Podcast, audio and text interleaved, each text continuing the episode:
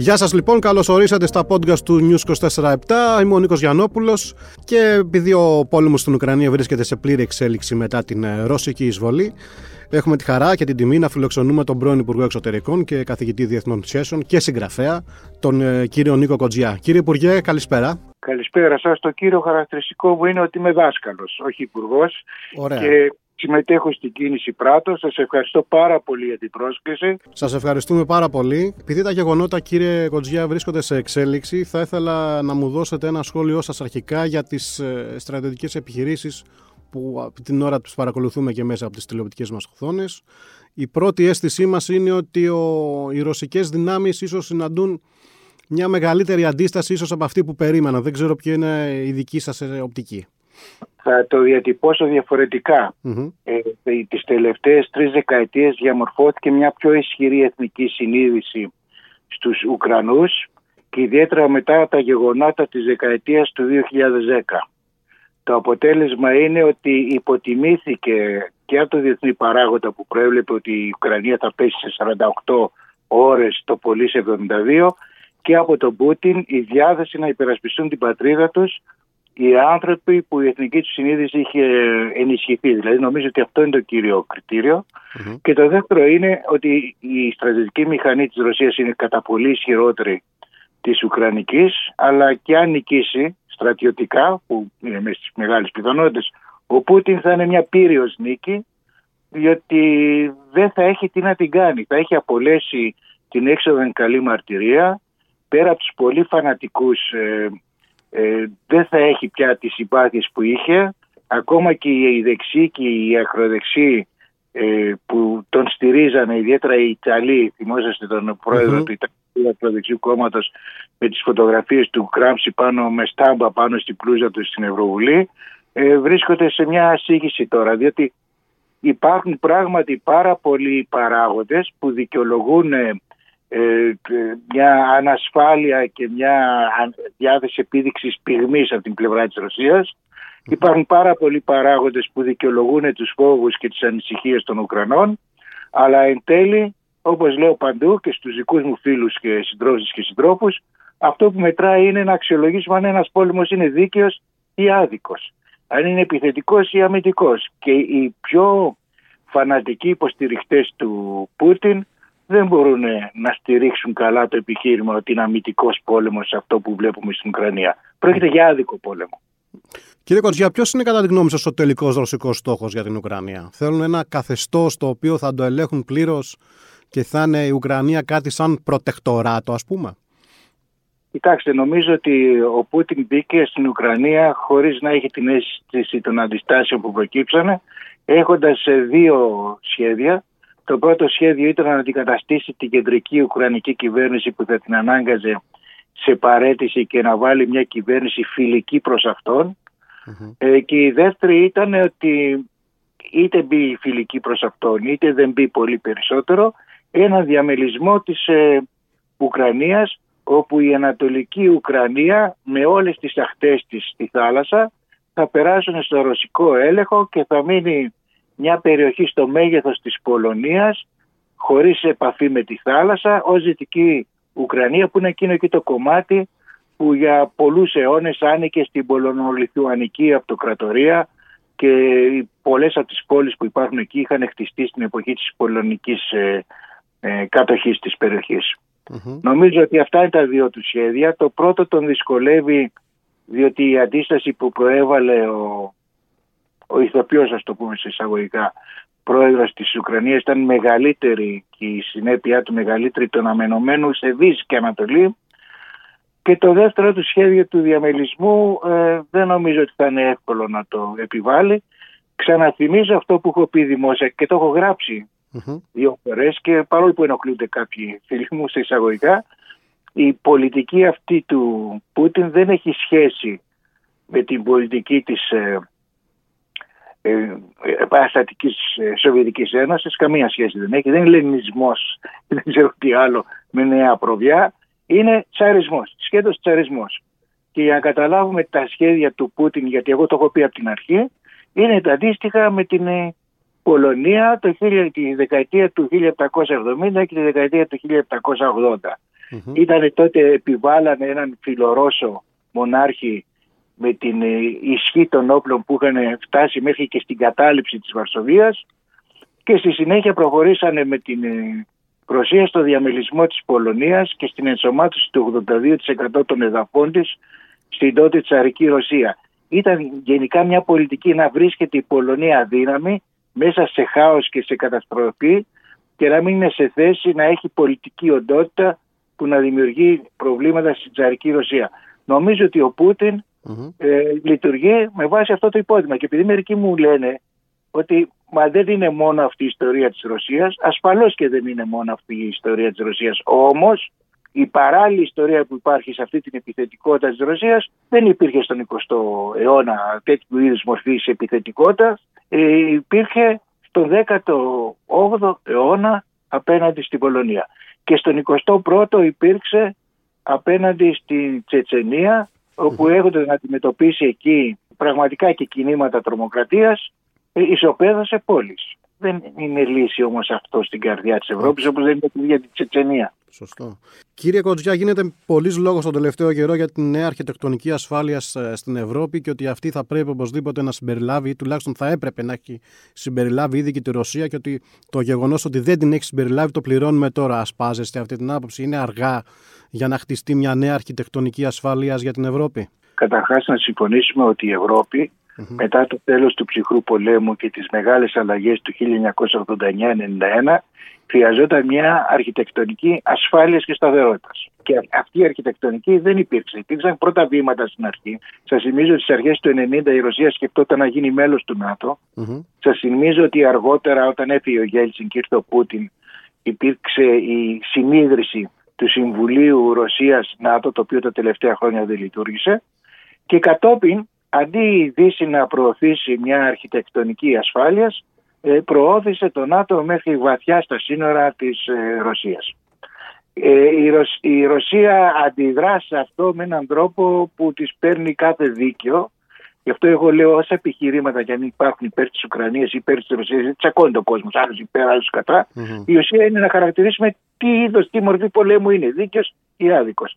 Η Ρωσία λοιπόν προχώρησε σε έναν άδικο πόλεμο με μεγάλες καταστροφές και πάρα πολλά θύματα. Κατά συνέπεια, για να υπάρξει μια νέα αρχιτεκτονική στην Ευρώπη, νομίζω ότι πρέπει να φύγουν τα ρωσικά στρατεύματα από την Ουκρανία και επίσης ε, να αποκατασταθούν οι καταστροφές της Ουκρανίας, να τιμωρηθούν οι ένοχοι όπου υπάρχουν από διεθνή ε, πραγματικά δικαστήρια, όχι στημένα, και ε, να προχωρήσουμε μετά σε μια συζήτηση για την ασφάλεια και την αρχιτεκτονική της στην Ευρώπη. Σας θυμίζω ότι πριν ξεκινήσει ο πόλεμος είχα γράψει ένα κείμενο μεγάλο για άρθρο εφημερίδας στην Καθημερινή ναι.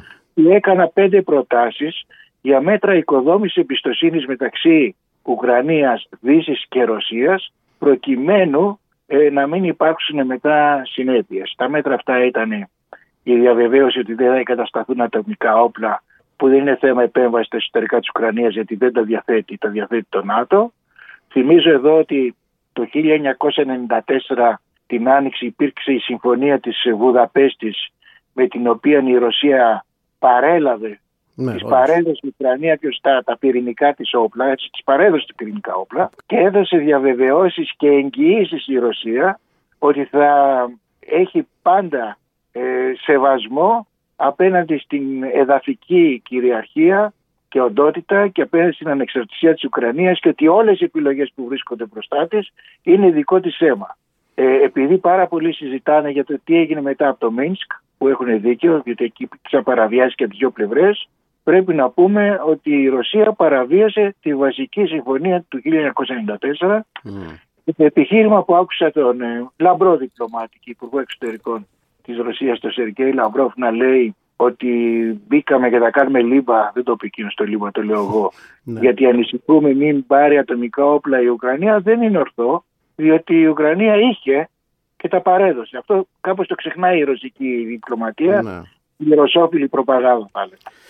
Κύριε Κοτζιά, είστε ευχαριστημένος από τη στάση της ελληνικής διπλωματίας, της ελληνικής εξωτερικής πολιτικής μέχρι στιγμής στο ουκρανικό ζήτημα; Και το λέω έχοντας πάντα στην άλλη άκρη του μυαλού μου, στη δεύτερη, σε δεύτερο πλάνο τέλος πάντων, έναν πιθανό αναθεωρητισμό από την πλευρά της Τουρκίας, η οποία μπορεί μέσα από τις εξελίξεις στην Ουκρανία να της ανοίξει η όρεξη και για κάτι παραπάνω. Έχετε νομίζω εκφράσει κι εσείς τέτοιου είδους φόβους. Κοιτάξτε, έχω πει επανειλημμένα ότι η κυβέρνηση δεν κάνει εξωτερική πολιτική, κάνει επικοινωνία για την εξωτερική πολιτική. Δηλαδή εμφανίζει διάφορα σχήματα που, που δεν έχουν ουσία, κάνει ταξίδια δεξιά-αριστερά χωρίς ουσία. Θα έρθω σε αυτά αμέσως μετά. Mm-hmm. Γι' αυτό θα έλεγα ότι η κυβέρνηση δεν έχει στάση απέναντι στο Ουκρανικό, έχει παράσταση. Λέγοντας θα το κάνει επικοινωνιακά. Δηλαδή, ο κύριος ε, Δέδιας εξάντλησε την παρουσία του στη διεθνή διπλωματία τους τελευταίους μήνες, πηγαίνοντας σε, νότια, σε νότιες δημοκρατίες και άλλα καθεστώτα της Αφρικής, δηλαδή σε αυτό που λέμε στη μαύρη ποσαχάρια και πηγαίνοντας στη Ρώμη και σε Λονδίνο για να συναντήσει σε Ρώμη και Λονδίνο πρέσβεις τρίτων χωρών. Εγώ δεν έχω ξανακούσει στη ζωή μου και σαν καθηγητής λέω, όχι μόνο σαν υπουργός πρώην, υπουργό εξωτερικών χώρας που πηγαίνει να συναντήσει πρέσβεις τρίτων χωρών σε τέταρτες χώρες. Δεν έχει ξαναγίνει αυτό. Είναι η πλήρη υποτίμηση της ελληνικής διπλωματίας και είναι συνέχεια της, αυτής της επικοινωνιακής επιμονής του σημερινού Υπουργού όποιον πρέσβη δει μπροστά του να τον βάζεις στο το τραπέζι που δεχόμαστε τις επίσημες μεγάλες αντιπροσωπείες με υπουργούς, να βγαίνει φωτογραφίες, να το ανακοινώνει και δεν αντιλαμβάνεται ότι υποτιμά την ελληνική διπλωματία. Αυτό είναι το ενα Το δεύτερο δεν είναι καθόλου τυχαίο για τα επικοινωνιακά κόλπα παράστασης που είπαμε πριν που ο κύριος Ζένδιας όταν ε, γινόντουσαν οι εξελίξεις στο Ουκρανικό και όλοι ανησυχούσαμε και θέλαμε να κινηθεί και η ελληνική διπλωματία να βοηθήσει να πάει με προτάσεις όπως αυτές που δημοσίευσα για μέτρα οικοδόμησης εμπιστοσύνης ανάμεσα στις δύο πλευρές κυκλοφορούσε στην υποσαχάρια Αφρική ώστε να μην είχε αντιληφθεί ότι εδώ υπάρχουν τεκτονικά γεγονότα στην Ευρώπη που θα αλλάξουν την φυσιονομία τους. Το τρίτο είναι ότι ο κύριος ε, Δένδιας, αφού πήγε στην υποσαχάρη, εν πάση περιπτώσει, ε, ε, Αφρική και είδε και όλους τους πρέσβεις τρίτων χωρών στο Λονδίνο και στη Ρώμη, πήγε στη Μόσχα. Εκεί στη Μόσχα τον διαβεβαίωσε ο κύριος Λαυρόφ, όπως έκανε απέναντι σε όλους. Ότι η ναι. Ρωσία δεν προτίθεται να μπει στην Ουκρανία, ότι κάνει γυμνάσια, ότι τα γυμνάσια στη Λευκορωσία τελειώνουν. Τα θυμόσαστε αυτά. Υπόδειχνε δημόσια. Σαφώς. Και γύρισε ο κύριος Δένδια και θέλει να πει ότι έπαιξε και αυτό, παίζει και αυτό ένα ρόλο στη διεθνή πολιτική, επειδή μιλάει παραπάνω από ό,τι πρέπει, γιατί έχω πει χίλιες φορές ότι οι υπουργοί των εξωτερικών βρουν και δεν μιλούν.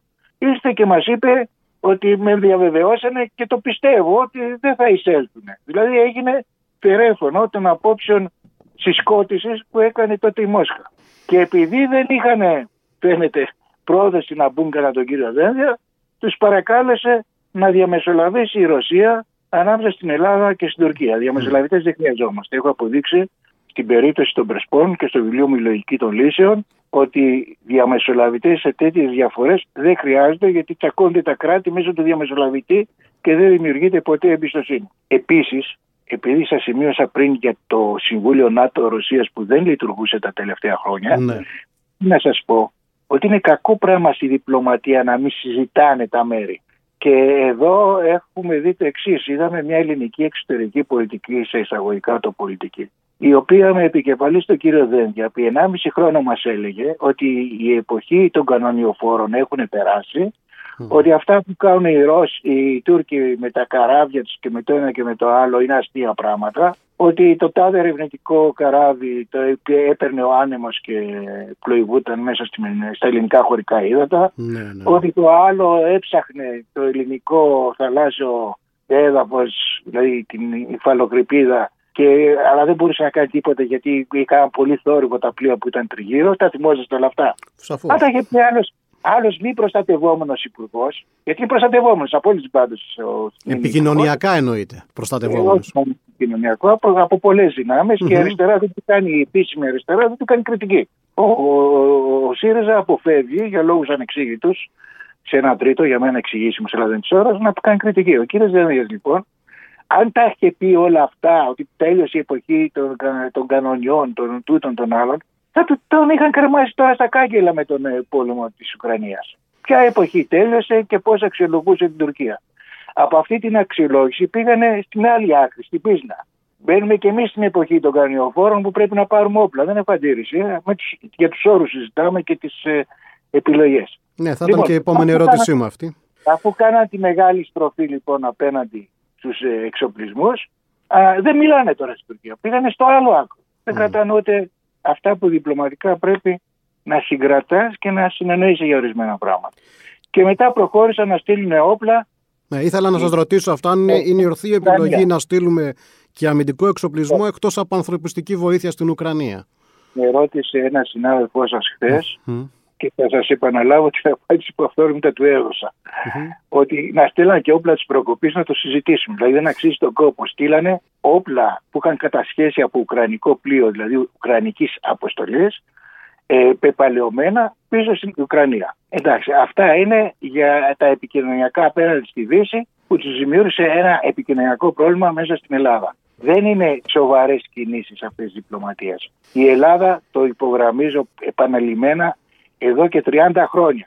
Η Ελλάδα πρέπει να ειδικεύεται στην διαπραγμάτευση, να βοηθάει να γίνονται διαπραγματεύσεις, στη διαμεσολάβηση, να βοηθάει και να διαμεσολαβεί σε συγκρουόμενες πλευρές και στη διαιτησία. Τα τρία δέλτα, όπως τα έχω ονομάσει, από το 2001. Υπάρχουν και αναλυτικά σε ένα βιβλίο του 2010. Αυτές τις τρεις ιδιότητες η Ελλάδα πρέπει να τις έχει, γιατί είναι μια δυτική χώρα. Ε, δεν είναι μια χώρα των πολέμων, της βαρβαρότητας, του να στέλνουμε στρατούς δεξιά και αριστερά. Είναι μικρή χώρα εξάλλου, δεν έχει πολλά περιθώρια να το κάνει αυτό, αν έχει ελάχιστο καλό. Και είναι μια χώρα που ενώ είναι ενταγμένη, ε, δεν λέω ανήκουμε, έτσι είναι, ενταγμένη, λέω το ναι. γεγονό. Το υπογραμμίζεται αυτό συνεχώς στις δημόσιες παρεμβάσεις. Γιατί διάφοροι λοιπόν, στους δυτικούς θεσμούς δεν είναι μια χώρα που πρέπει να χωθεί στη φούστα καμιάς μεγάλης αλλά επειδή έχει μια μεγάλη ιστορία, έχει έναν μεγάλο πολιτισμό, μπορεί και πρέπει και για λογαριασμό της και για λογαριασμό των Βαλκανίων, της περιφερειάς μας και για λογαριασμό της υπήρμας Ευρωπαϊκής Ένωσης και όπου αλλού ανήκει, να διαμεσολαβεί ανάμεσα στα μέρη, να αποτελεί τη γέφυρα. Και είναι ανοησία της κυβέρνησης η οποία κάνει επικοινωνιακές, ε, επικοινωνιακά κόλπα χωρίς να σκέφτεται τις συνέπειες στο μέλλον, mm. όπως ήταν και ανόητη όταν άρχισε να χαλάει τις σχέσεις μας με την Κίνα, που η Κίνα μας θεωρεί το μόνο εισάξιο με τον δικό της πολιτισμό. Ε, δηλαδή μας θεωρεί συνομιλητές ιστορικού χαρακτήρα. Κατάλαβα. Η κυβέρνηση όμως πήγε μονόπατα σε αυτές τις ε, παραδοχές που έκανε με τους Αμερικάνους. Εγώ είμαι υπέρ της Ελλάδος που έχει καλές σχέσεις με τους Αμερικάνους, με τη Ρωσία, με την Κίνα και όταν χρειάζεται γίνεται αυστηρή. Διότι όταν εγώ γινόμουν αυστηρός όλοι μου επιτίθετο. Mm. Ότι χαλάω τις σχέσεις της χώρας κλπ. Και μάλιστα θα θυμίζω το ταξίδι του κυρίου Μητσοτάκη στη Μόσχα το οποίο επί εβδομάδες λέγανε πάμε να διορθώσουμε τα λάθη, τα κενά, τις συγκρούσεις του κυρίου Κοτζιά. Ε, κοιτάξτε τα τώρα με τη σημερινή οπτική, τι πήγαν και κάναν και τι κάνουν σήμερα. Είναι σαφές. Ε, θα ήθελα να σας κάνω ένα πολιτικό ερώτημα, ένα σαφώς πολιτικό ερώτημα, κύριε Κοτζιά. Φαίνεται ότι υπάρχει κάποιο πρόβλημα μεταξύ των σχέσεων του Μεγάλου Μαξίμου με το Υπουργείο Εξωτερικών. Ε, στη Σερβία, ας πούμε, ο Πρωθυπουργός ταξίδεψε χωρίς τον Υπουργό Εξωτερικών, ενώ και οι τελευταίες αποφάσεις πάρθηκαν σε συμβούλια χωρίς το γύρο δένδια. Αυτό αποτελεί πρόβλημα για τη χώρα, ειδικά για τις στιγμές που διανύουμε με την κρίση στην Ουκρανία; Κοιτάξτε, εγώ δεν είμαι στη γραμμή της ε, ε, ελληνικής πολιτικής κοινή η οποία λέει ότι αν κάνει κάποια ενέργεια ο Πρωθυπουργός η αντιπολίτευση πρέπει να ανησυχεί ότι πάει άσχημα η χώρα και όπου θα πάμε να κολλήσουμε στο διαδικαστικό και δεν θα δούμε την ουσία. Η σύγκρουση Μητσοτάκη Δέδια είναι ένα προϊόν της κρίσης που έχει η κυβέρνηση και του γεγονότος ότι υπάρχουν διάφορες δυνάμεις από διάφορες κατευθύνσεις που σκέφτονται να στηρίξουν ως διάδοχη κατάσταση τον Δέδια. Πράγμα το οποίο το γνωρίζει ο κ. Μητσοτάκης και αυτή η κρίση μαζί με αυτά τα σχέδια προκαλεί κρίση και στις ε, σχέσεις ανάμεσα σε αυτούς τους δύο θεσμούς. Δεν είναι, είναι δεν είναι καλό, αν mm-hmm. θέλετε τι Αλλά δεν είναι αυτή η αιτία, δεν είναι αυτό το ζήτημα. Το ζήτημα είναι μεγαλύτερο, ότι δεν έχουν εξωτερική πολιτική. Και κακώς, ξέρετε να σας πω, επειδή είμαι 60 χρόνια πια, είμαι 58 χρόνια από τότε που οργανώθηκα στους Λαμπράκηδες, έχω μάθει ότι πρέπει να αξιοποιήσει τις αντιθέσεις του απέναντί σου, που μπορεί να είναι σε άμυλα, μπορεί να είναι συναγωνιστής, μπορεί να είναι ανταγωνιστής, μπορεί να είναι εχθρός. Δεν, δεν θέλω να τον προσδιορίσω. Αλλά πάντα όλοι έχουμε αντιφάσεις, αντιθέσεις στο εσωτερικό κάποιων θεσμών. Πρέπει να τις αξιοποιήσει. Είναι άλλο πράγμα να τις αξιοποιήσει και άλλο πράγμα να υποτάσεις αισθησμοί από τις δύο πλευρές. Πολύ φοβάμαι ότι στη σύγκρουση δεν δια σύγκρουση, στου καυγάδες, στις άγνοιες δένδια Μαξίμου, ε, και είναι κομμάτι της αντιπολίτευσης να λειτουργεί όχι εις αξιοποίηση της κακής εξωτερικής πολιτικής και της αποκάλυψής της στον ελληνικό λαό, αλλά στο να στηρίξει και να διαμαρτύρεται μαζί με τους πολιτικούς φίλους εντός της Νέας Δημοκρατίας του κ. Δένδια για το ότι δεν αξιοποιείται. Δεν νομίζω ότι κάνει καλά η αντιπολίτευση. Νομίζω ότι έχει πρόβλημα η κυβέρνηση Μητσοτάκη. ότι δεν είναι καλό να μην συντονίζεται η, η κυβέρνηση με τον Υπουργό της των Εξωτερικών. Αλλά το ξαναξεκαθαρίζω. Η αντιπολίτευση οφείλει να αναδείξει το πρόβλημα και όχι να γίνει κομμάτι του προβλήματος υποστηρίζοντας τη μία πλευρά. Κύριε Κοτζιά, μια τελευταία ερώτηση, θα έλεγα έτσι, ίσως και φιλοσοφικού χαρακτήρα. Επειδή έχει ανοίξει και μια σχετική δημόσια συζήτηση με την αφορμή της ρωσικής εισβολής στην Ουκρανία και ίσως από την ανάγκη που έχει προκύψει ε, για μια νέα αρχιτεκτονική ασφαλείας στην Ευρώπη και γενικότερα στον κόσμο. Μήπως πρέπει να πάμε σε μεγαλύτερους υπερεθνικούς συνασπισμούς ε, οι οποίοι θα προσφέρουν και μεγαλύτερη ε, ασφάλεια; Κοιτάξτε, το εθνικό κράτος και επειδή είναι κλασικό ερώτημα στις ε, θεωρίες των διεθνών το εθνικό κράτος και οι κοινότητες των κρατών ή αυτό που λέμε η κοινότητα ασφάλειας, όπως ήταν το Σύμφωνο Βαρσοβίας, το ΝΑΤΟ κλπ., δεν βρίσκονται σε αντίθεση, δηλαδή πρέπει να επιλέξεις το ένα ή το άλλο. Συνήθως πρέπει να υπάρχει ένας συνδυασμός. Το πρόβλημα είναι καμιά φορά ότι αυτές οι κοινότητες ασφάλειας αντί να σε εξασφαλίζουν από προβλήματα από έξω, σε δημιουργούν στο εσωτερικό τους προβλήματα που είναι άλυτα, όπως είναι τα προβλήματα που έχει η Ελλάδα με την ε, Τουρκία. Και ε, η εποχή του, του εθνικού κράτους, επειδή είχα γράψει πριν από 15 χρόνια ένα βιβλίο λέγοντας ότι, εθνικό, ότι οι εθνικά κράτη πεθαίνουν, αλλά το εθνικό κράτος δεν θα πεθάνει. Σας θυμίζω ότι στην Ασία, στην Ανατολική Ασία, έχουμε ισχυροποίηση του ρόλου του εθνικού κράτους. Σκεφτείτε μόνο η Ιαπωνία, Αυστραλία, Ινδία, Λαϊκή Δημοκρατία της Κίνας, Βιετνάμ. Εκεί ο ρόλος του κράτους είναι αυξανόμενος και είναι σημαντικοί παίκτες στο διεθνές γίγνεσθε. Νομίζω ότι πρέπει την πραγματικότητα να τη διαβάζουμε ανεξάρτητα από τι θα θέλαμε ε, να έχουμε. Εκείνα τα κράτη είχα γράψει τότε πριν 15 χρόνια και το είχα δουλέψει πριν 30 χρόνια στο εξωτερικό που θα χαθούν, έλεγα είναι αυτά που δεν έχουν επάρκεια σε χωρητικότητα. Δηλαδή σε mm. ικανότητες και δυνατότητες. Τι ικανότητες και δυνατότητες, να αναγνωρίζουν τα προβλήματά τους, να διαμορφώνουν εναλλακτικές λύσεις και να επιλέγουν την κάλλιστη δυνατή ε, λύση και να την υλοποιούν. Το ελληνικό κράτος δεν ανταποκρίνεται σε αυτή την ανάγκη. Άλλα κράτη όμως ανταποκρίνονται. Και αυτό μεγαλώνει το πρόβλημα για το δικό μας κράτος. Που δεν καταλαβαίνει τα προβλήματα, εξού και ο υπουργός μας ήταν στη Νότια Αφρική, δεν δουλεύουν εναλλακτικές λύσεις. Εξού και ο Μητσουτάκη νόμιζε ότι το Ουκρανικό είναι να στείλει κάποια παλιά όπλα στην Ουκρανία και δεν μπορούν να τις εφαρμόσουν, διότι δεν τις ξέρουν. Δεν τις δουλεύουν και η Ελλάδα έχει ανάγκη από σχέδιο και όραμα. Αυτό είναι το μέγιστο πρόβλημά μας. Αλλιώς βρισκόμαστε, όπως πάντα λέω, σε μια πορεία και χρειάζεται αυτή η ωραία φρασούλα του Μάρξ που χρησιμοποιήθηκε από διάφορες πολιτικές δυνάμεις στο παρελθόν και στη χώρα μας, την αναγέννησή της. Η Ελλάδα χρειάζεται να αναγεννηθεί και να κόψει την πορεία της προς την παρακμή. Κύριε Κοτζιά, να σας ευχαριστήσουμε πάρα πολύ. Είναι πολύτιμη η οπτική σας πάντα. Να είστε καλά εγώ να σας ευχαριστήσω για την καλοσύνη σας να με καλέσετε στην τόσο όμορφη δουλειά που κάνετε με τη νέα τεχνολογία. Ευχαριστώ πάρα πολύ. Καλημέρα.